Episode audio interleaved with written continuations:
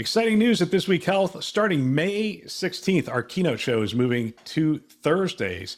Catch every episode weekly on our This Week Health conference channel. Don't miss conversations with top health system leaders designed to transform healthcare one connection at a time. Subscribe to This Week Health conference and stay updated every Thursday. Today on This Week Health. I'm one of the few people who still has hope in value-based care. I'm one of the few people who still has hope in accountable care organizations because it's in that type of uh, care setup where it is in the vested interest of that ACO to manage the patient holistically. Yep. And the only way to manage that patient holistically is to have a view of their patient record, irrespective of the care setting.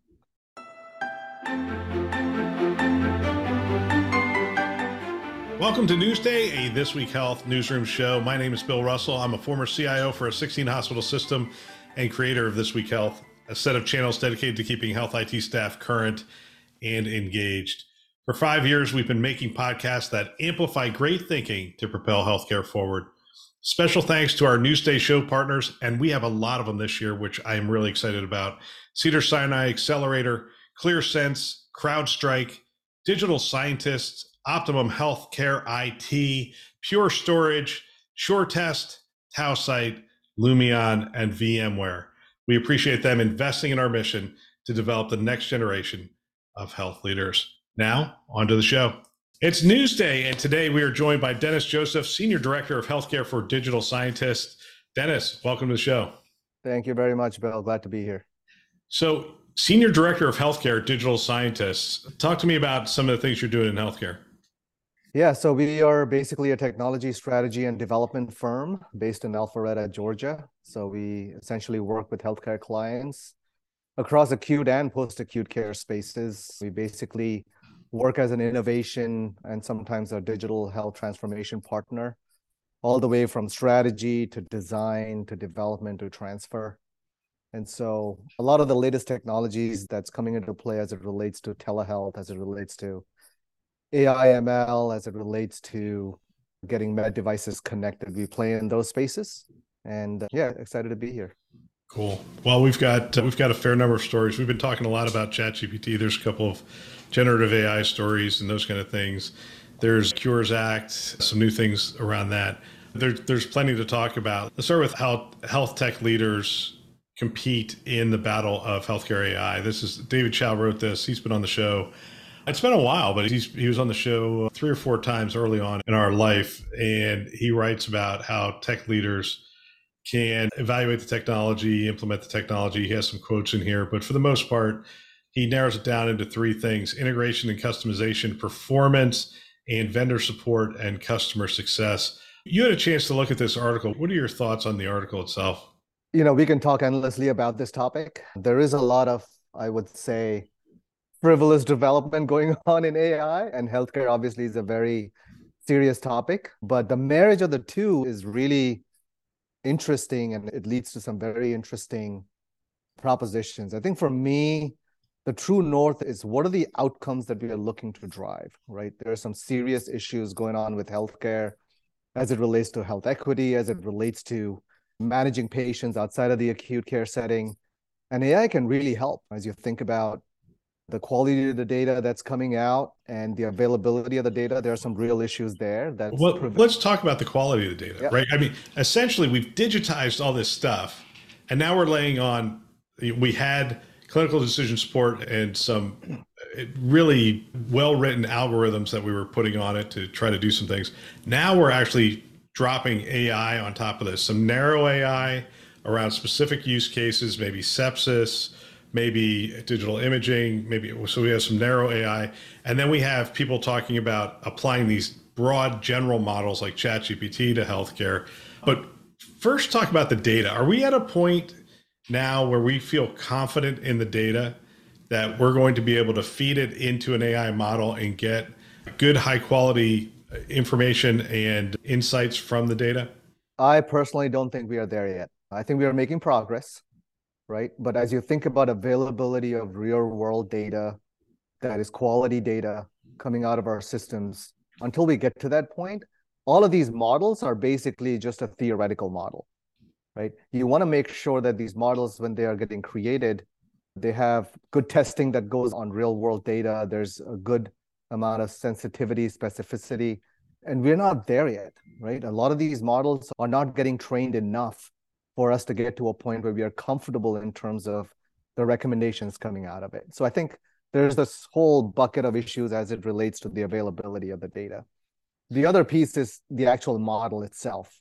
As you think about the bias that it develops over a period of time, a model that you develop on, let's say, a population set that's based in Boston, and you lift that up and shift it to Florida, doesn't mean that it's going to work. And so, as you think about responsible AI development, what are the companies doing to be honest with themselves in terms of making sure that these models meet a th- certain threshold? I think there's a lot of a lot of distance to be covered to get to that point. It's interesting because when I was CIO back in 2012, we introduced this concept of the whole patient profile.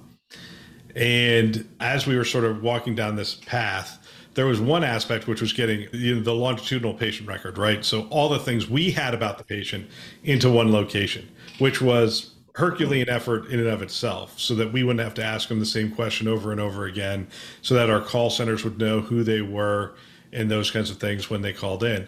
So we had that aspect of it. But one of the things that came up pretty quickly as we were talking to clinicians and we were building out this whole patient profile is how complex the person is and how little information we really do have about the person. Like in a lot of cases we didn't have their genome. In a lot of cases we didn't have their ancestral history. In a lot of cases we didn't even know where they lived. We didn't know if they lived in a food desert. We didn't know in some cases we didn't know their education how educated are they what's their job. All these things that contribute to the health and well-being of an individual we didn't have. And so we stepped back and said can we really call this a whole patient profile we're making decisions on this and we only have this much information about about Dennis, and yet we're making these pretty dramatic things. Now, around healthcare, we have enough information around healthcare, hopefully, that we're making decisions. We're gathering all the variables we need in order to make a diagnosis and those kind of things. But it's interesting as these AI models are getting going. I'm wondering if we can paint enough of the picture that if they're summarizing my medical record, they're going to do it effectively, or it's going to do it effectively. I'm ascribing it a, a human characteristic, but you know, no, I agree. I think a classic example is think of a patient who has congestive heart failure, and this patient gets stabilized out of the ICU and is eventually discharged and comes home. Well, home is a very dynamic setting. You, you could have one Thanksgiving dinner and one too many chips, and your sodium level goes up. It starts retaining water, and suddenly it's hard for you to breathe. And now you're very close to getting getting back to the hospital. And so, as you think about that holistic view of the patient, which not just includes the CHF diagnosis, but it also includes what are the other comorbidities that this patient has? What are all the medications, and are there any drug interactions? What are they taking on a day to day basis? Right? And so just staying on top of that and getting almost one step ahead in terms of, hey, is this patient showing signs of exacerbation so somebody can intervene? I think that's where it becomes really powerful, right? And we're not there yet. We're starting to get to a point where we are piecing those data points together, and the latest Cures Act helps with that, which is, hey, can we have one single view of the patient irrespective of the setting, right? That takes one step forward but that just gives you insights. But how do you collate that? How do you put all of that together that actually leads somebody to actually make a decision on something where a decision needs to be made? And that's where I think I'm hopeful. I'm truly hopeful that large language models, multimodal learning, right? These are all very interesting topics for me because it has the potential to sort of summarize all these huge varying pieces of information, variables and really boiling it down to okay what does this patient need now? Yep. is this patient stable and can we keep this patient stable? So let me give you some of the onc onc proposes new rules for cures implementation certification so forth. Here's the highlights. Making the electronic health record reporting program a new condition of certification for developers of certified health it number two expanding and modifying exceptions to information blocking regulations to support wider information sharing. So again, they're continuing to push this, get the information out there, get it in the hands of the patients, allow them the opportunity to utilize their information and empower the patient. Next thing, revising some certification criteria, including rules around clinical decision support, patient demographics and observations, electronic case reporting, and APIs for patient and population services. Clearly, that's a little vague. I'd want to dig into that a little bit more. Next one, adopting the version three of USCDI. And I think that's important. They just, version one had a handful of things and they just keep expanding that, that core data set. And then uh, finally, updating some standards and implementation specs adopted under the certification program to advance interoperability support, enhanced health IT functionality, and reduced uh, burden and cost. Let me ask you this as a developer, as somebody who's ideating new systems and whatnot, how much of a challenge is it to get to the data, to get to the information for the patient and utilize that information today, like right now, March of 2023? I'll tell you that entire journey is riddled with challenges, right? When you think about the influx of wearables, that's it, it could be a blood pressure cuff, it could be a pulse oximeter, it could be something that's tracking your heart rate, your O2 sat. There's incredible amount of data getting generated, but who's there to receive it on the other end? And last of all, who's going to make sense out of it? And what are the clinicians going to react to? And so, in that kind of a day and age, there's very little being done. The other is all of the critical pieces of information that is in an EMR or a case management system. It's very hard to get to that data. And so as you think about piecing all of those information variables together and to be able to have a coherent story of who this patient is, it's incredibly hard at this point. And so I feel that there's a lot of industry players who's solving it in pieces and parts, but there's really nobody who has a cohesive picture of who the patient is. And I think they've got to make some significant steps. And hopefully, this Cures Act or the latest version of it helps us to get close to it. But I, th- I think we're still pretty far away. Yeah, it's it's interesting to me how things don't tend to happen unless we have carrots and sticks, because there's really no financial incentives for the health system to share the information. We, we're relying on the altruism of the health system to share the data because at the end of the day, in 49 states, the health system owns the medical record. Right. Everyone likes to say, oh, the patient owns the medical record. Legally, they don't because they didn't create it. And yes, even though the information is about them, they didn't create it, therefore they don't own it.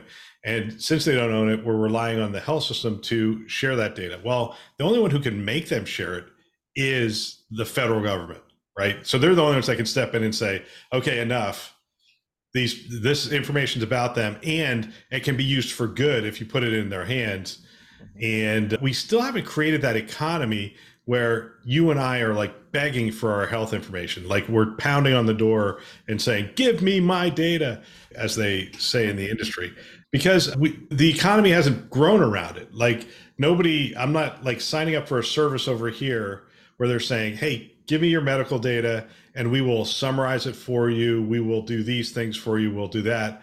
It's sort of a closed system. It's like doctors sharing my medical record with another doctor who's and whatever. But uh, my thought is if we get enough individuals with their medical record, that there will be a an economy that sort of grows out of that where people go, hey, do you want to make some money by participating in this study just by giving us your data? and I might sit there and go, eh, you know what? I care about heart disease. I have history of heart disease in my family. I'll give you my data for money. But that doesn't exist today. And therefore, health systems make money from our data and they utilize it for studies. And they launch companies like Truveta and whatnot, which are at billion dollar valuations. But the individual still is not empowered with it. I'm sorry. That's my that's my rant for the day on yeah, keep ranting because because you're onto something. So I'm one of the few people who still has hope in value-based care. I'm one of the few people who still has hope in accountable care organizations because it's in that type of uh, care setup where it is in the vested interest of that ACO to manage the patient holistically. Yep. And the only way to manage that patient holistically is to have a view of their patient record irrespective of the care setting. And once we are able to figure that out, I think there, I think there's some hope there. So I know there are some ACOs who are doing a pretty good job with it. Uh, there are a lot of ACOs who are still struggling with it, but I'm still hopeful that once ACO realizes its true potential of what it was originally intended for, I think we can hope we can cut through some of that, some of those challenges that you just talked about. Yeah. Alex's lemonade stand was started by my daughter Alex in her front yard. By the time she was four, she knew there was more that could be done. And she told us she was going to have a lemonade stand and she wanted to give the money to her doctor so they could help kids like her. It was cute, right? She's going to cure cancer with a lemonade stand. Like only a four year old would think that. But from day one, it just exceeded anything we could have imagined because people responded so generously to her. We are working to give back and are excited to partner with Alex's Lemonade Stand this year. Having a child with cancer is one of the most painful and difficult situations a family can face. At Alex's Lemonade Stand Foundation, they understand the personal side of the diagnosis, the resources needed, and the impact that funded research can have for better treatments and more cures. You can get more information about them at alexslemonade.org. We are asking you to join us. You can hit our website. There's a banner at the top and it says Alex's Lemonade Stand there. You can click on that and give money directly to the lemonade stand itself. Now, back to the show. At the risk of people getting really sick of this conversation, I'm going to bring it back to ChatGPT. And the reason I'm going to is I, there's an article out here that I feel is fairly reckless in its assertions. And I, I want to run it by with somebody. And it has the top 14 use cases of ChatGPT in medicine and wellness. And I don't want you to comment on the potential because I think each of these 14, you read it and you go, yeah, as a clinician, we could use help in this area. It would save me some time. It's pretty interesting and whatnot. So I think each of them from that perspective will be presented in a way that people go, oh, wow, there's a lot of potential here. And we all agree there's a lot of potential. I want to talk about the challenges with such things. So, ChatGPT, LLM, large language model, generalist for the most part, and it, it hasn't been trained on specific healthcare data and whatnot. And these are the things that this person asserts that it can do. We'll start with the first one virtual assistant for telemedicine. ChatGPT can be used to develop a virtual assistant to help patients schedule appointments. Absolutely, it's an administrative task. Mm-hmm. Receive treatment and manage their health information. Maybe. With the rise of telemedicine, many patients, this is how they interact. We're going to go through a couple of these. What are your thoughts on that one? I mean, the administrative tasks I get because if they make a mistake, ah, the calendar appointment's wrong. It's a pain, but it's not life and death. But in healthcare, sometimes these things have to be hundred percent accurate. So, uh, so what are your thoughts on that one? Yeah, a lot of noise there. I think we're uh, several years away from actually reliably using a technology like this in healthcare, especially when it comes to diagnosing and treating conditions. I think we need to get to a point where there's some sort of control put in place where you know we understand where the recommendations are coming from. Is it a reliable credible source? Is it research backed? Right. Is so, it evidence based right. The transparency is not there. Like if it yeah. Let me go to the next one because i think it's even more more pointed which is clinical decision support. Chat gpt can be used to provide real-time evidence-based recommendations to healthcare providers to improve patient outcomes now the reason i think you get away with that statement is it's providing it to the healthcare providers, not to the patients. So the healthcare providers can be that human check, if you will, a, a trained healthcare provider. Right. It said, for example, ChatGPT can be used to suggest appropriate treatment options for a particular condition, flag potential drug interactions, and provide clinical guidelines for complex medical cases. By providing quick and reliable support, ChatGPT can help clinicians save time, reduce errors, and improve patient care. By the way, I don't I have no doubt that ChatGPT can do this, even do this today, but the error rate is 8.5% or error rate is 10%. Let's just say it's 10% is the error rate. And we have no idea what it did behind the scenes to give us the information. As a patient, are you okay with that? Definitely not. And even if it goes through a provider, I think there is still a level of bias that could seep in over a period of time. And so I'm extremely wary at this point that any of that even suggests a recommendation. And so, again, as I said, it goes back to it needs to evolve quite a bit. And I think it needs to be put through the same sort of rigor that we are putting AI ML. Amen. Right? And be able to kind of be confident that, okay, the error rate, both on the positive side and on the negative side, is up there in a way that we feel confident and it's not there yet. Yeah, I yeah, he goes on medical rec- record keeping, generate summaries and whatnot. It's important to note that ChatGPT has no idea what it's writing. Like it doesn't understand what it's writing. It links words together. And so if it's going to start doing summaries, is it going to capture the whole summary? Is it going to miss something? Is it, I mean, again, it's a really powerful model. Don't hear me saying anything but I think there's a lot of potential here, but I think we're getting pretty close to dangerous recommendations here until we have that level of rigor, that level of testing. He has. But I'll uh, tell you. I mean, yeah, I'll please. give you a quick example. Like one of the things that we are working on is how do you bring some sanity as far as telehealth encounters are concerned, right? There's free flow conversation. It averages anywhere between 20 minutes to an hour. But when you think about that conversation and the amount of content that gets generated in that one discussion, right? These providers, they're responsible for transcribing it and documenting it. And we've been working on a technology that does the speech to text transcription. It summarizes the telehealth encounter. And it also has a smart layer that basically figures out the coding based on the, the conversation.